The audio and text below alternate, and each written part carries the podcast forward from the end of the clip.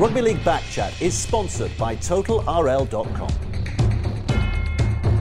Hello, welcome to this week's edition of Rugby League Back Chat. It's all kicking off in the world of rugby league. So to talk us through it, we have three very special guests. Starting with the editor of League Express, Martin Sadler, the managing editor of 4020 magazine, Phil Caplan, and the chief executive of the Rugby Football League, Ralph Rimmer. Gentlemen, welcome. Uh, it's all going off, isn't it, on the field? This rele- or I don't want to call it a relegation race because you're not racing to be relegated, are you? You're racing to avoid it. But we now have a new team at the bottom. It isn't London Broncos. Phil, they've won again. They just they just won't go away, will they? I think they've been amazingly credible. I think if you spoke to everybody who ever did a prediction at the start of the season, you looked at their recruitment, they made the very brave decision of sticking with predominantly the, the championship players that had got them up. Very few thought they would win many games, if any. So to be already where they are, uh, who they've beaten, the amount of points they've accrued, the style in which they've played, and I think the one thing that's probably been overlooked, the fitness that they've got.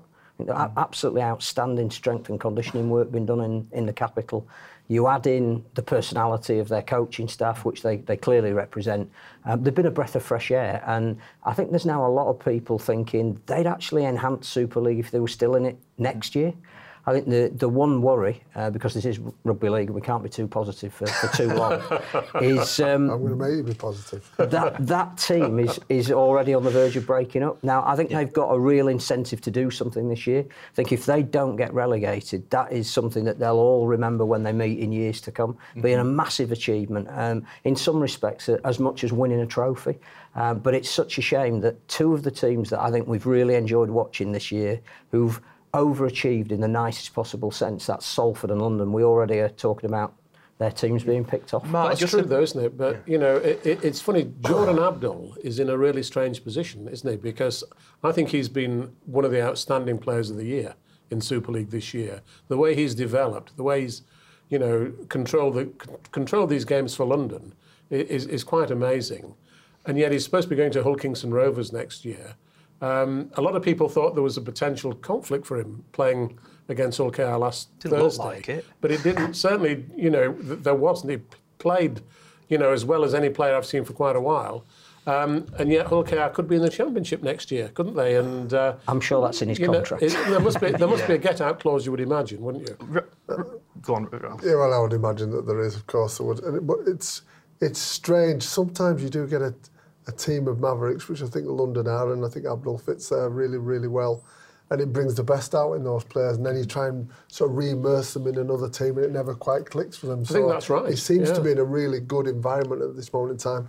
You know, London are, you know, having watched them, you know, lots last year, and they haven't changed a great deal. Yeah you know, they're a, they're a young team, they're a light team, they play on a 4G pitch, which is very, very quick. Mm-hmm. And when the sun comes out, that suits all of that. So I always thought they were liable to pick up some wins when it got hotter, and, yeah. uh, and it, that's proving the case. They've actually, I thought their vulnerability was probably in size and strength.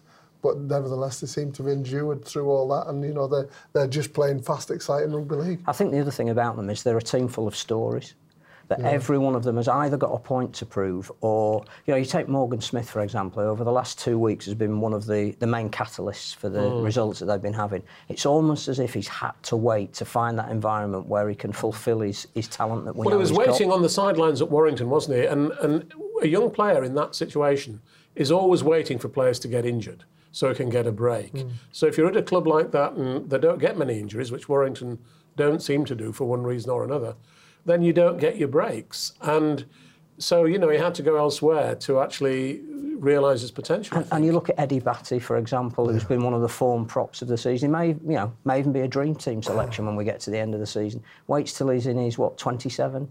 The Buffalo farmer from South Yorkshire who's given his, his one chance to play in Super League and he, he's knocking them dead. And I, I Alex Walker, who's come through the system at London. You know, we talk about yeah. where are we going to expand our reservoir of players. Well, there's one um, who I think again is is arguably one of the most talented full natural fullbacks we've got in the competition at the moment. And it's great that he's getting his opportunity to show it on the big stage. The way he was getting under those Jordan Abdull high bombs, you know, against Hull Kingston Rovers was tremendous, wasn't it? We're a tremendous understanding between those two And, players. and I think we need to credit Wayne Bennett as well for bringing Danny Ward into the Hmm. now the international arena, making him a, an assistant coach with Great Britain, along with Ian Watson. We were talking about the two teams that perhaps have overachieved this year. It's great reward, it, it, but it hints of succession planning as well. Sure, it's, it's a yeah. really good Uh, appointment. are we at a point now for the first time, Ralph, where we can say London aren't the favourites to go down? Or is it still too soon for that? Uh, no, I would, I would suspect we're probably at that point at this moment in time. You, you mentioned Danny, and I do think those two coaching appointments are fantastic. Really, you know, a really positive signal for for everybody in the in the rugby league playing world in this country. To be honest, I I've always had a soft spot for Danny. He's got a real warmth about him. When I went to the million pound game last year, which was, you know, there was a huge amount at stake in that game. The most relaxed guy in the stadium by a million miles prior to the game was Danny Ward, and he just exuded. Um, And he know, communicates kind of that to his players, That's exactly right. Yeah. I've no doubt that the Toronto players went into that game very tense, and there were no tries scored. Uh, and you know, Danny just he just it's, he's got something about him. I think I'm really pleased to see him involved, as I am with Ian Watson, the, uh, involved in the Great Britain setup. So, Martin, Ralph says that London now aren't the favourites to go down, so who are? Well, on the way they're playing at the moment, you've got to say Leeds Rhinos, and you've got to be fairly blunt about it. Obviously, Hull Kingston Rovers are playing tonight in the derby against Hull. That's a massive game for them, um, and we'll have to see. I mean, you, you never know what the result of a Hull derby will be, and on recent form, Hull FC have- have been outstanding, but uh, you know, Hull Kingston Rovers playing at home are going to be a real, a real challenge, and they need the points badly. But uh, you, you've, you've got to say that I, I was talking to um, somebody who, who, who had been watching Leeds closely at St Helens, and you know they were saying Saints were played badly actually in that game, but still were far too good for Leeds. And I think a lot of I think a lot of teams have been Leeds, the Leeds just. uh, We, we keep expecting Leeds to revive, don't we? We, we keep saying, or we have kept saying, that Leeds are going to pull out of this downward spiral. But time's running out for them. And if they don't start doing it very soon, they're really going to be in big trouble. I, I think I think Richard Agar's right at the moment in what he says that it's in their own hands, um, and part of that will be determined by the fact that the bulk of their remaining fixtures, and we have got a third of the season left, are at home. Now that can work for you if you win uh, on Sunday against Catalan, which is suddenly a very very big game. Sure. But if you lose, then that home crowd becomes a, a real negative that you have to get over. But there's a lot of more twists and turns because everybody's still got to play each other. I'm, I'm not sure there is a favourite to go down. No, no. I don't think I there think is, there's actually. a team perhaps who aren't in form at the moment. And, and the biggest game this, this weekend is, is Wakefield and Huddersfield. Because one of those teams will be stuck on a losing run. And Hmm. you get in a losing run on the wrong time of the season, and it's very hard to get out of. And that and that's the reason why I, I kind of am on the side of London not being the favourite. It's it's probably not well. It's not due to kind of talent on the field, but when you get to this pressure pressure cooker at the end of the season, you want teams that are composed and look like they enjoy playing rugby league and are not you know becoming kind of introverted mm-hmm. in the thinking and, and too introspective, just going out there and throwing the ball around and having fun, as opposed to being and there will be lots of nerves involved in all those teams. You know, you want a team that is just playing vibrantly, and I think they are. I have only one reservation for London, and the bookies still think that they are the favourites, or the odds are lessening, and that is if they were to get injuries. Because Yeah. we've identified some of their key players who are playing brilliantly at the moment. But what they didn't have and still don't have is squad depth. Yeah. So if you to take two or three, I mean, Luke Yates has been arguably one of the finds of the season. Uh, I don't think anybody had heard of him when No. London signed him. He's, he's top of the tackle charts. He's making an average of about 45 a game. For you to take somebody like him Mm. out of that, uh, Jordan Abdull maybe was went, you know, unfortunately had to go missing for a couple of weeks because he got injured, which does happen. That's where I would worry for London, not the guys they've got on the field at the moment. Mm. But at the moment, they've not got too many, and, and, and they're at Castleford th- this weekend, which is who are another team you they've know, forgotten how to a really, yeah, that's a really interesting game, I think. I mean, number of not long ago you'd have said that's just a. I mean, Castleford won 40 points to six in London. I think it was the third or fourth game of the season. And, you know, and that was a time when we were saying, oh, you know, London, my goodness, they're not really up to it. Um, but now uh, I would think Castleford are probably more worried about that game than London are. how many how many points do you think a team is going to need to avoid the drop? at least 20, but maybe even more. Ralph, the, you will know that there are plenty of conspiracies that go on in the world of rugby league. Yes. Um, one at the moment is that Leeds go down. There will be a way to make sure that they stay up. Just to clarify, that's not going to No, be the case if uh, Leeds get relegated. No, no, no, no. Nobody's told me if that's the case. It ju- just seems to be the sort of thing that is brought up all the time, isn't it, Matt? In a league restructure. Well, to that save would just be team. ridiculous, wouldn't Yeah, it? But course. it Yeah. raises a very interesting question, which we might as well ask while Ralph is here. What if Super League decided Leeds weren't going to go down? What could the RFL do about that on the basis of the fact now that we have dual governance of the sport? Uh, we do have dual governance, but we have a, a, an agreed mechanism for promotion and relegation, and that's signed up from both from both sides. So I don't think there's any concerns at this moment in time. If Super League in the future, and I don't mean you know on the back of Leeds, uh, well hopefully they won't get that, but um, if that was determined in the future, that would have to be a kind of collegiate approach from us both when we decided that. 10 was a better number or 16 was a better number, whatever it is, but that would be the mechanism. There has Well, here's, here's a scenario. Let's let's assume that Leeds do go down. Let's assume, just for the sake of argument, that Leeds do go down. What what impact would it have? Um, well, going into the Championship now is a lot better than going into the Championship would have been a few years ago, because the Championship itself is a highly vibrant competition.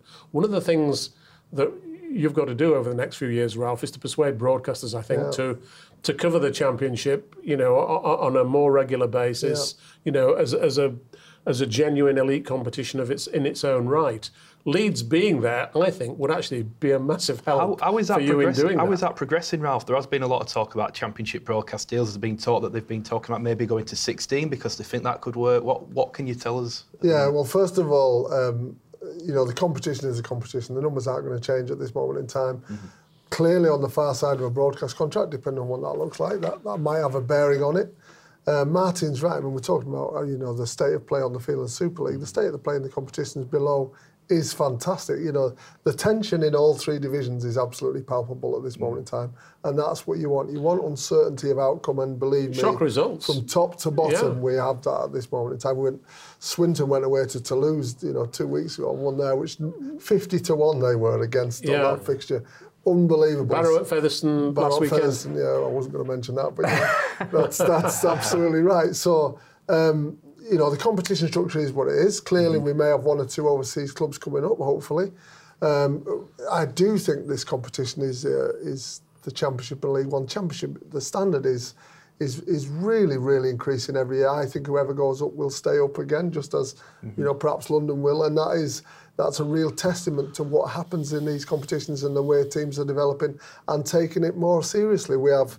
We know we've implemented lots of little mechanisms that hopefully make people focus on the right things, growing crowds, um, and, and, and hopefully attend, uh, achieving better viewing audiences. And we've got our uh, clear our own platforms that we're putting um, some content out on as well. How important that has seems to be biting in. How important has our league been in the sense that you've now have got facts on how many people you have got watching these games to go broadcasters? What we're doing at this moment in time is we are trying to reposition the sport and all of those things, setting up our own platforms, you know, and, and delivering content. I think we had three games on our league uh, this year, this weekend on different on different um, in different competitions.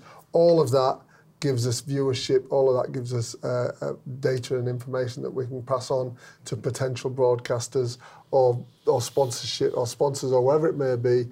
You know, we are looking to reposition the sport as our Super League as well. We're coming into a really important point in our cycle, which is the broadcast negotiation, mm-hmm. whatever that may look like, and it will look different. The landscape is completely different to whatever it was before. We have to position the sport in the best way to take advantage Is there a plan to equalise the revenue in the championship? Because if there was one criticism at the moment, you can look at the league table and, and there are odd, quirky results, but virtually the teams are in the position of the funding that they've got access to. Super League is becoming more uncertain because at last the salary cap seems to be biting to equalise um, on, on that respect.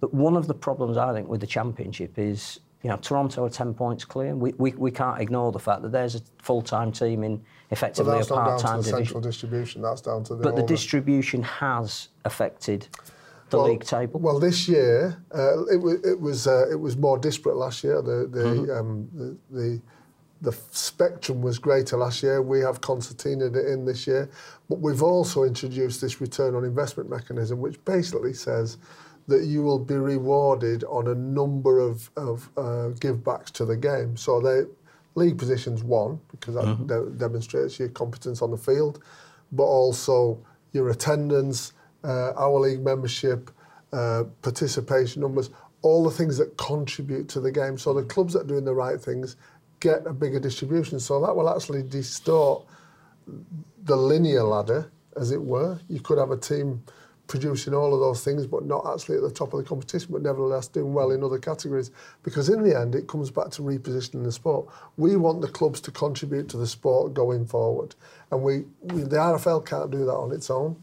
We need to point everybody in the same direction and produce the results that we know give it commercial equity and what, broadcast What does equity. repositioning mean? Does it mean trying to attract a new audience? Does it mean retaining the current audience that we've got? Is it geographical expansion? Uh, no, it's not necessarily geographical expansion. It's certainly uh, growing audiences. That's, that's a really key part of it.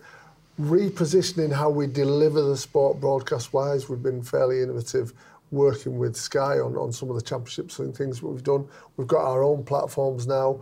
We've got some alternatives when it comes to that negotiation. It will not be the last the last TV deal that was done was bang, there is everything that you know, there's a big check, 200 million pounds with a big bow around it. That's it. Everything's gone. It'll look completely different, and we need to be able to react to however that negotiation And, goes. and that Phil, Phil, I've got to stop you there. Hold that thought. We'll be back after a short break for the next part of Rugby League Back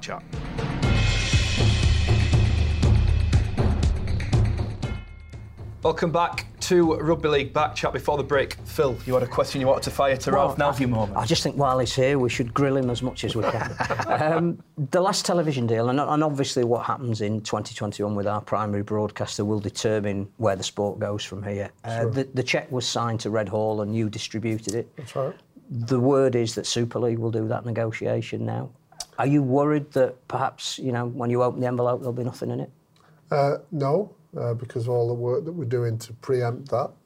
Um, Super League will do their own negotiation, absolutely right. It's their property, the Super League is their property, and they will uh, be out in the market looking to find the best solution for them. We have, as a sport, we have a Challenge Cup, we have International Rugby League, we have Championship of League One, we have other things. We have Women's Rugby League that is suddenly, you know, in a completely different place to where it was before. So, as a governing body, I think we've got a great deal to offer and we'll go out and we'll maximise the package and we'll make it work as far as our constituents work. I think Phil's just segued me into a, a question that I wanted to ask you about your relationship with Robert Elstone. Yes. How how does that work? Is it is it active? Is it fluent? Is it as Yeah. proactive as it needs to be? Yeah, uh, I probably speak to Robert every, well, every week um, on a variety of different subjects. Um, we're actually going to make that more formal. It, is pretty casual at this moment in time. It just depends on what's actually happening. But the intent is that we'll just literally meet on a weekly basis just to talk through all the business of the day, whatever that may be. We want to be completely cohesive in the way that we work. In the end, both of us want to maximise what the sport can do. You um you've had to obviously figure out how the split works, Yeah. and there's been a lot of complications with that. I'm sure. How difficult has that been, and how long has that process actually taken? It's been really difficult. Um, you've you've had two. Um, well, you've had one body that split into two, so everything was absolutely integrated. And when you start, you know, taking the nuts and bolts of that apart and, and trying not to do it damage as you do it, because it's a, you know, it's the classic changing the tire on a bike as you as you as you do in the race. Um, uh, it- it's got to be handled with care. I think we've got to you know, I'm really pleased at who the RFL is now and what it's responsible for. I'm really excited about some of the things that we've got. We've got 2021 and everything that builds towards that. Um, so I'm massively enthusiastic about where we are, but I'm not saying, and Robert wouldn't either, that it's not been a difficult process to get us But this point. history tells us it doesn't work. And that when it happened in the past, uh, it was two years before the bodies came back together. Surely there is an unnecessary overduplication of resources in a sport that hasn't got a lot of finance. Um, well, the whole intent is that we produce some more finance from it, and you know, proof will be in the pudding. All I can say is that uh, you know, I get up every morning and I'm really pleased about what we're doing, and and, and I know there will always be people that can pull at the threads at what we can do, and we're never daft enough to pretend we're doing everything right because you know we're never going to go forward if you do that. Maybe you ought But to be involved whole- in. Maybe you ought to be involved in the Brexit negotiations, Ralph. I think uh, you've just described two bodies Let's coming not talk apart about that, come that, on. that- that has a resonance, doesn't it? How long does But, this uh, program last? It, it does it does seem though from a Super League perspective that Robert's been here a, a year now. He made his mark last week, Martin, with some comments he made in response to Wayne Bennett. Uh, Yeah, yeah. Didn't get received all too favourably, has to be said. What, what was your take on what on what Robert had to say? Well, I think I think there's a difficulty there when you've got um, a, a coach uh, of England or Great Britain, or England and Great Britain, who's also a coach of an Australian club. Uh, Eamonn McManus was the person who was really angry because of um, an approach that South Sydney apparently made to Luke Thompson. Luke, Luke Thompson has 18 months left on his contract, and Eamonn has been absolutely clear that they will not agree to release him under any circumstances before that contract ends. And if by that stage Luke wants to go to Australia, then they'll, you know, give him a great send off, just as they did with James Graham a few years ago. Um, but I think it's always difficult when, when you, you, you- you're serving two masters. If you're a club coach and a rep coach, um, who, who do you give your first loyalty to? I mean, obviously, Wayne, Wayne Bennett, I think, is a man of tremendous integrity, and he will do the best for both his club and uh, England and Great Britain. But it's quite awkward when he makes the point that players, or, or appears to make the point that players will will enhance their chance of getting representative honours by going to the NRL. I think that raises alarm did, bells he- among did, Super, did he Super League suggest that though? Did he not just suggest, Phil, that Ryan Sutton has been Well, that's how some people interpreted it. I mean, he's been starting games at, at South Sydney, which he wasn't at Wigan, and he's proved that he can play that role. Wasn't that more the suggestion than I, th- I thought the comments as a press release, not attributed necessarily to Robert or, or whoever, were petty and unnecessary and showed the fact that there is still a division and that with Wayne Bennett over here for a short period of time, with international game being an aid for everybody. And I think one of the things that we really missed out on last weekend was not having some international window in the Northern Hemisphere. Um, I think we, we needed that to promote Great Britain. We needed it to, to, to have interviews with Wayne Bennett, who is a fascinating character, and to have that tainted by some overly zealous Super League chairman that took offence to a comment that he made. Well, it I wasn't- think I think undermined the fact that we had him here. Well, in, in Eamonn's case, it was that comment plus the apparent approach But to it's the food chain, isn't player. it? It's What do the you think, food. Ralph? It's the food chain. no, I would say um, I'm going to defend Wayne's honour certainly. Oh, uh, Um, no need to. Wayne, uh, he had a fantastic week with us last last week, uh, and that's with all of the England squads, everybody in the uh, uh, England performance unit, uh, and all their coaching staff. He did some great stuff for us with Great Britain as well. Um, and the only thing I would say is Wayne has been coaching representative rugby league for more than two decades, I would imagine.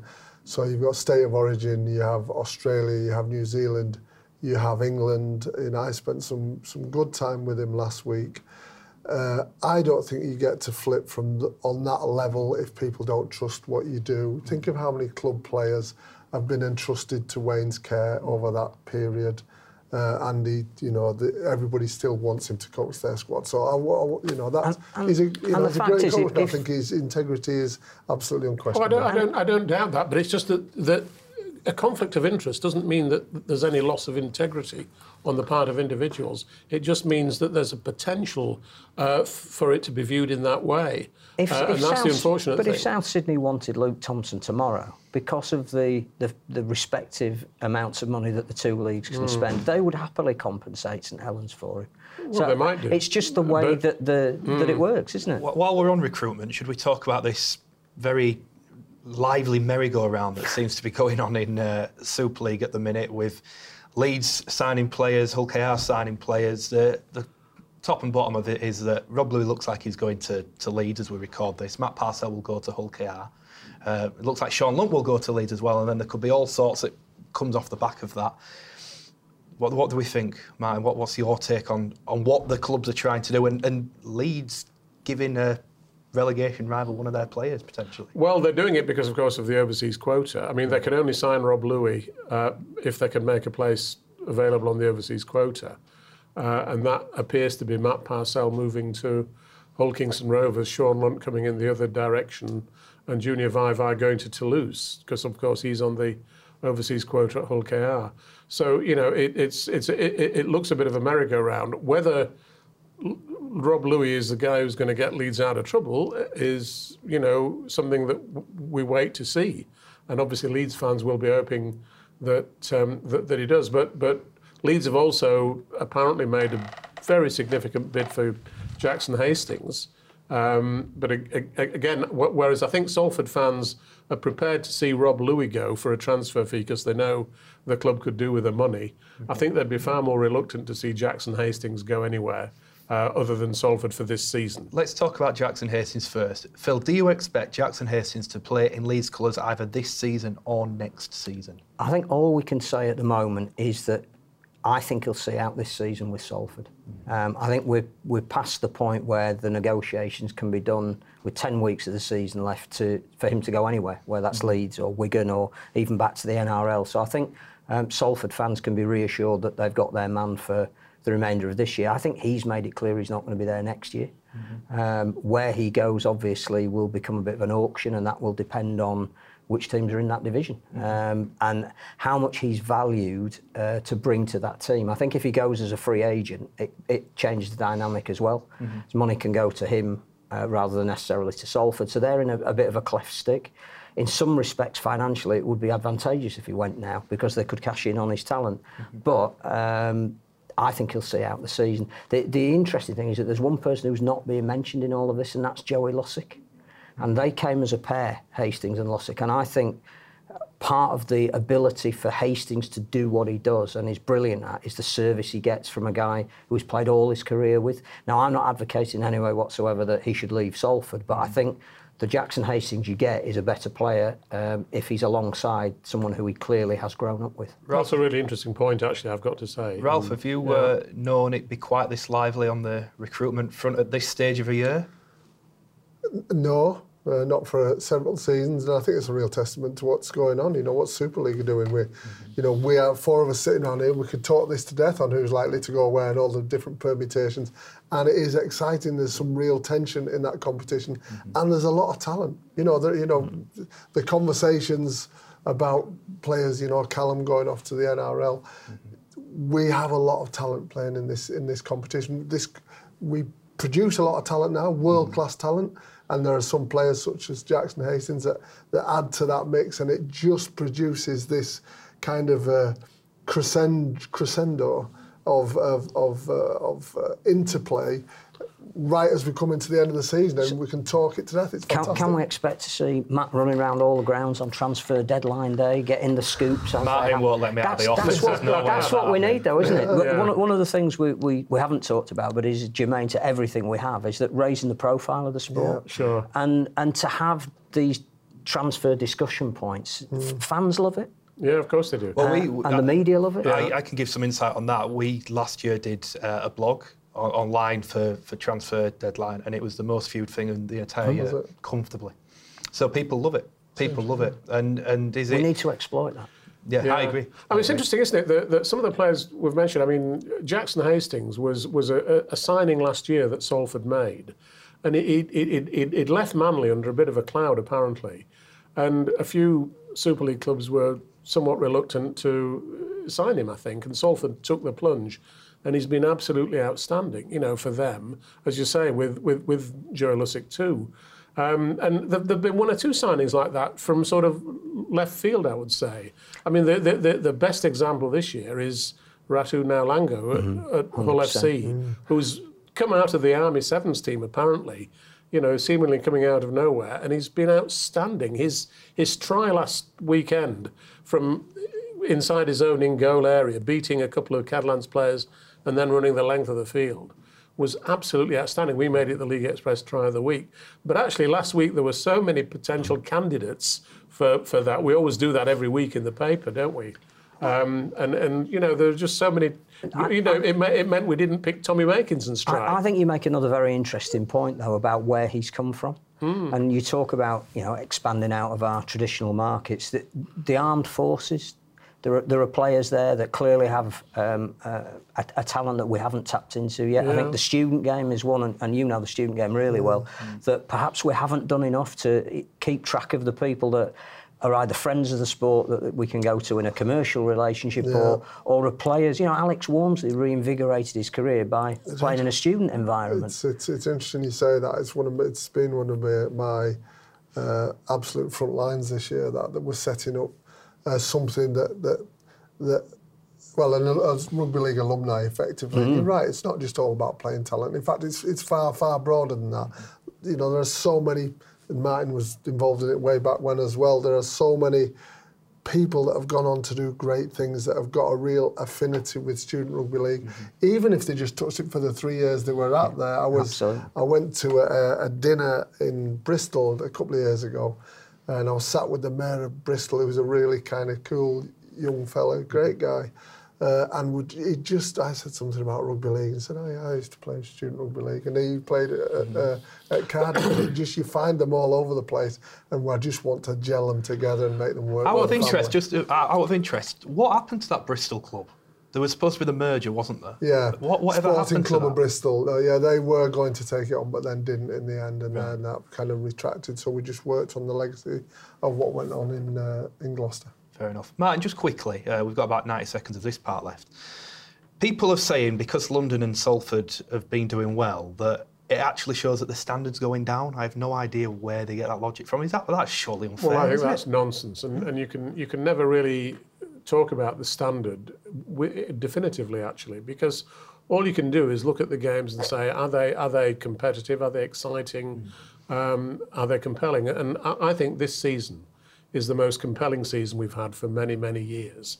So whether the standard is up, down, or just the same doesn't really matter. It's the spectacle that's important, and I think it couldn't be better at the moment. Agreed, gents? I've no idea how you measure it. I think that's the first thing. But Yeah. I think we'd all like to see 12 teams competing at the top rather than a focus on seven teams competing at the bottom. Now, how you ever get to that, and if you ever do, I've no idea.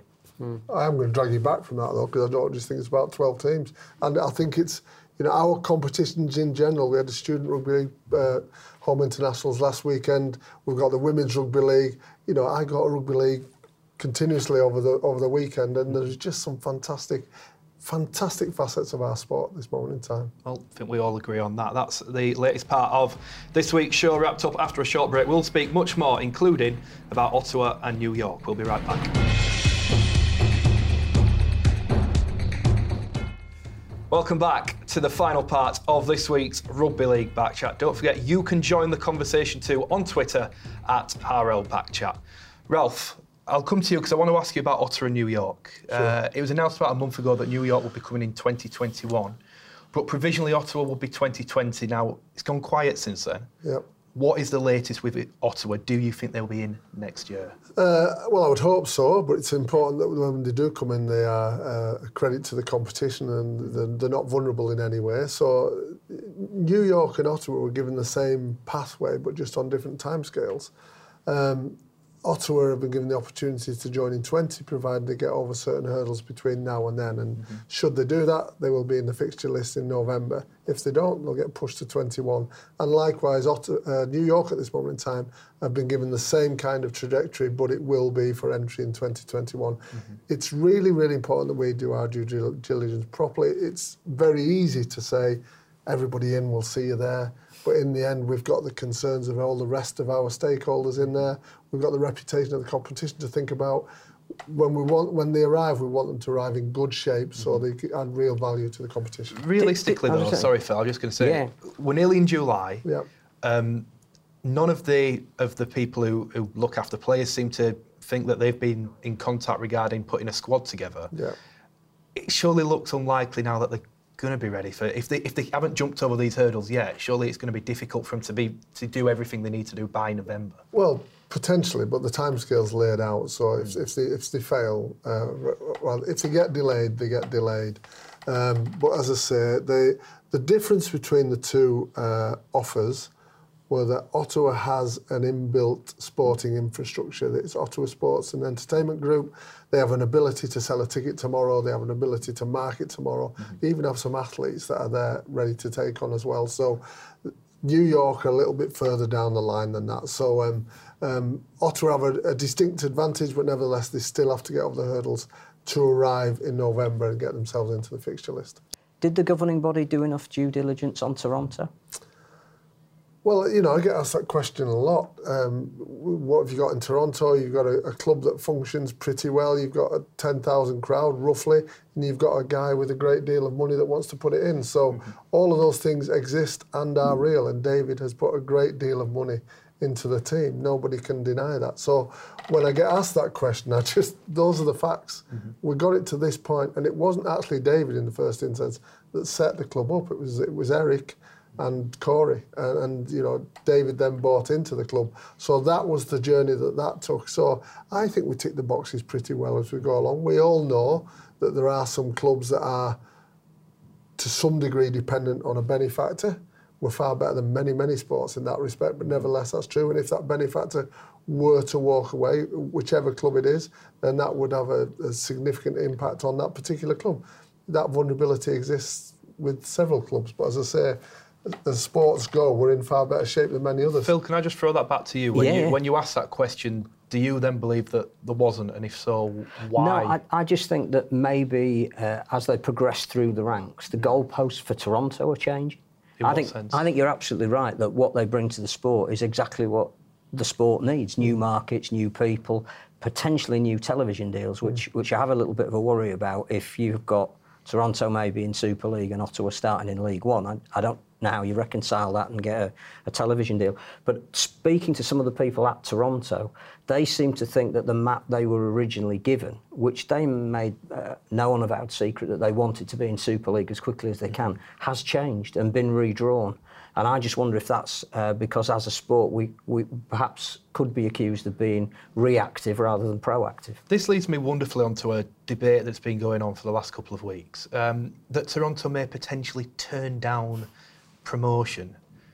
I, I, can't get my head around it if I'm honest. Can you give us any would, insight would, into this? Again, that's a, a, you know I hear the rumours all the time. I would be staggered. yeah. uh, tell that, that to Brian case. McDermott. Staggered. Yeah, mm. I wouldn't like to tell it to Brian McDermott. No. I'm glad we can put that one to bed. Um, on on another front, um, we spoke earlier on about recruitment. Two clubs, which have actually been the two we spoke about, London and Salford, they've been quite vocal in raising their concerns about how it works at the minute, that it's May the 1st, that players can sign elsewhere. Ian Blease has, has been uh, not very complimentary of the fact that clubs can you know, get players to pose with other, other clubs' scars while they're still employed by another club. Is, mm. there, a, is there an issue there? Is it something that the RFL are looking at? Uh, well, we probably look at that biannually. Yeah. We look at it with the clubs. Uh, Karen Moorhouse, our Chief Regulatory Officer, sits down, runs regulatory meetings with all the clubs that transfer deadline, uh, there's just no right answer to it. There is absolutely no, no right answer. And we, we move it by a month or so.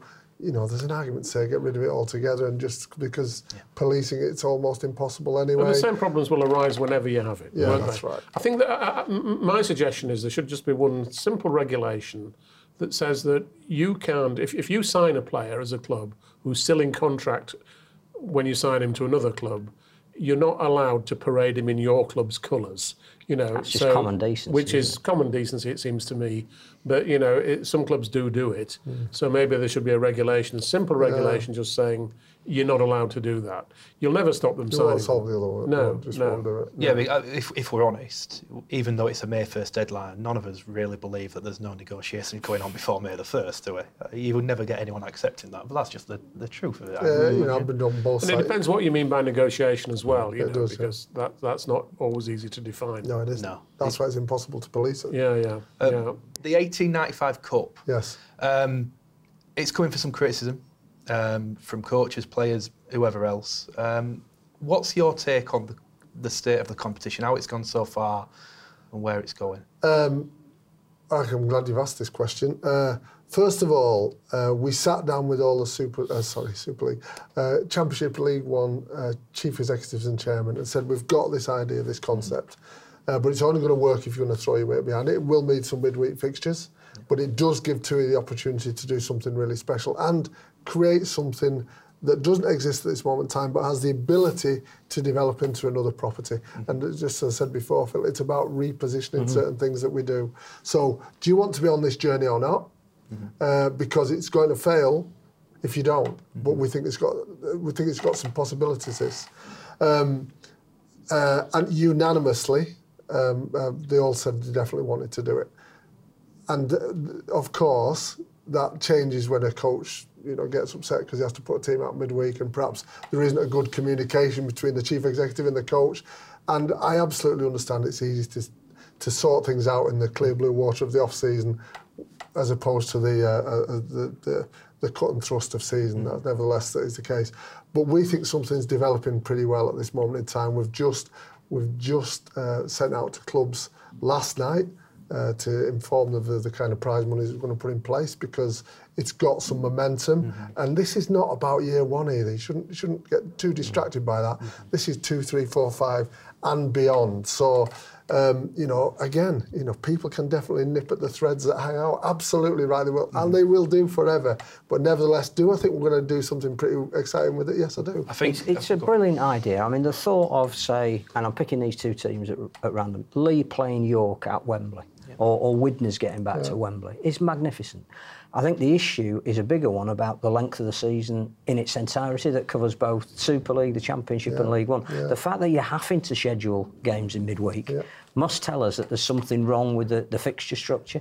I think also it goes back to the, the, the point made in the other half that we didn't have an international window this weekend, which I, and I think the sport lost something yeah. out of that. We had Wayne Bennett over here. If that had leaked, you know, leaked into the fact that England or the England Knights were playing, we had the wheelchair team over in France. You can imagine if, you know, Jamaica were playing a, an international over here. Maybe if Fiji had come over here, you could have started this weekend with games in the Southern Hemisphere and, and had internationals going right throughout the world, culminating in the Caribbean that again is something that I think oh, is overarching the fact that we've got two governing bodies at the moment, and, think, and we need yeah, to get that right somehow. Well, you know, we've come to an agreement on that. We have got between now and 2021. I think we've got a pretty exciting international program. I agree we didn't do this this uh, weekend just gone, but nevertheless, by the end of this season, running up to the Kangaroos at the end of next season, uh, and then into the World Cup with some of the pre the mid-season stuff we'll have, and of course the Knights uh, and the women and the wheelchair. There's uh, more mm. announcements to come in all of those uh, uh, particular uh, facets of our game. We will have an international program which is absolutely designed to land us in the right place at the right time in 2021. When are you going to announce the venues for the Kangaroo Tour? Because the one thing we consistently get wrong is we don't put tickets on sale early. Very soon. It will be. There's some good work being done on it. I can't disclose them yet, but um, we're not too, we're not a million miles away at this moment. We're going to Top. Are we going to I'm not saying just at this oh, moment in time.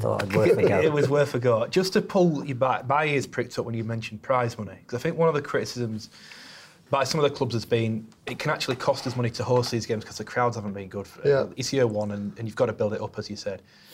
Is it going to be significant enough that it's going to appeal? We, we know that they, they look at the money, don't they? Of is, it, is it going to be significant enough to, to pull them in then, the prize? Well, I think, uh, well, I think what we've put on the table to clubs last night, and they'll be they'll, they'll be pretty pleased to see how we've done it.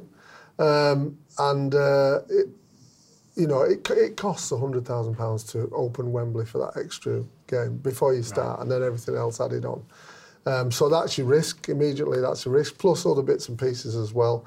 But if you're going to start a journey, you need to start it. And I say, when we sat around the table with them again, we said it's not going to be perfect. Some of the things you've described are absolutely true, absolutely mm-hmm. true. Hmm. but nevertheless, it is, it's the Thelma and Louise moment. Is that we're going to hold hands and we're going to try and do something different. Yeah. Yes, everybody, everyone that's in that club, everyone that's in that cup unanimously wanted to be in it. Nobody was forced into it. So mm-hmm. when you hear a coach bleating about, oh, we have to play a midweek, and it, the RFL, I listened to. Uh, one at one of the fixtures recently when I was stood in the room after the game and he was kicking off about well, the RFL did this and that.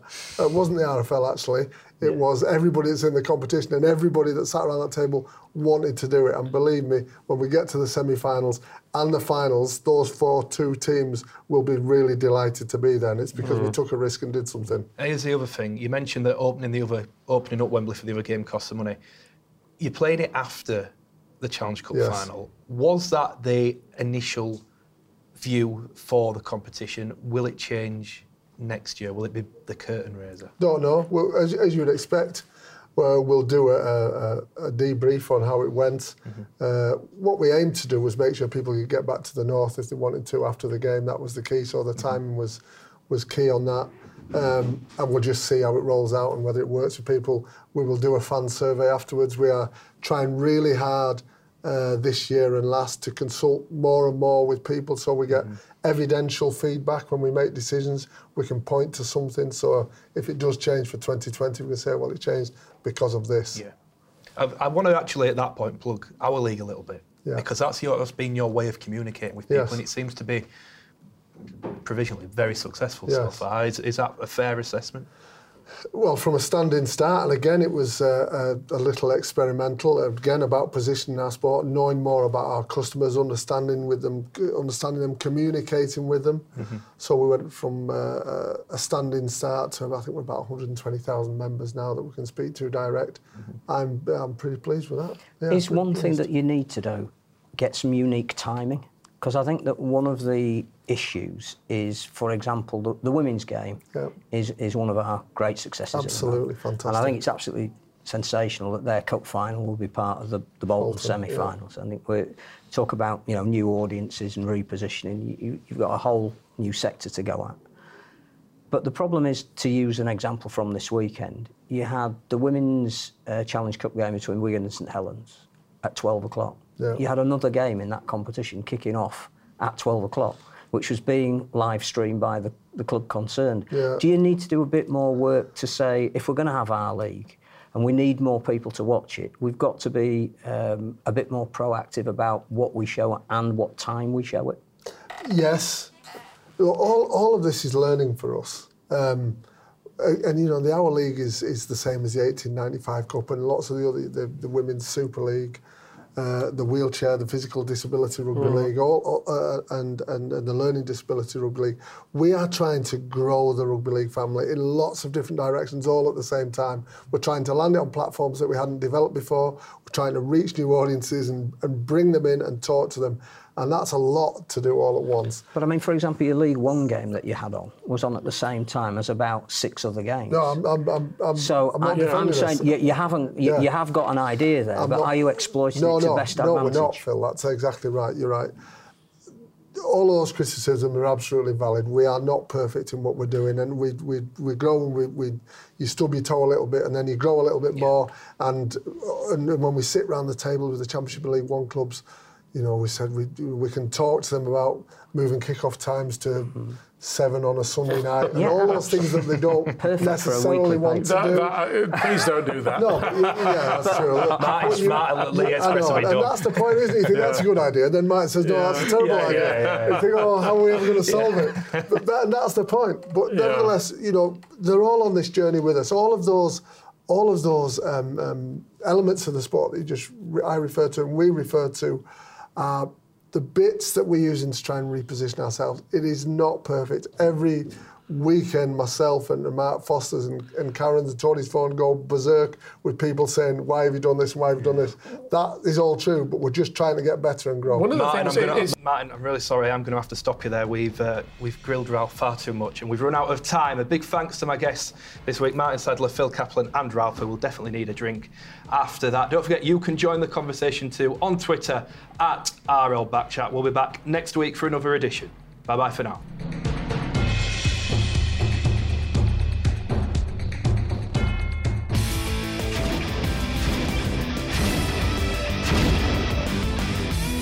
Rugby League Backchat is sponsored by TotalRL.com.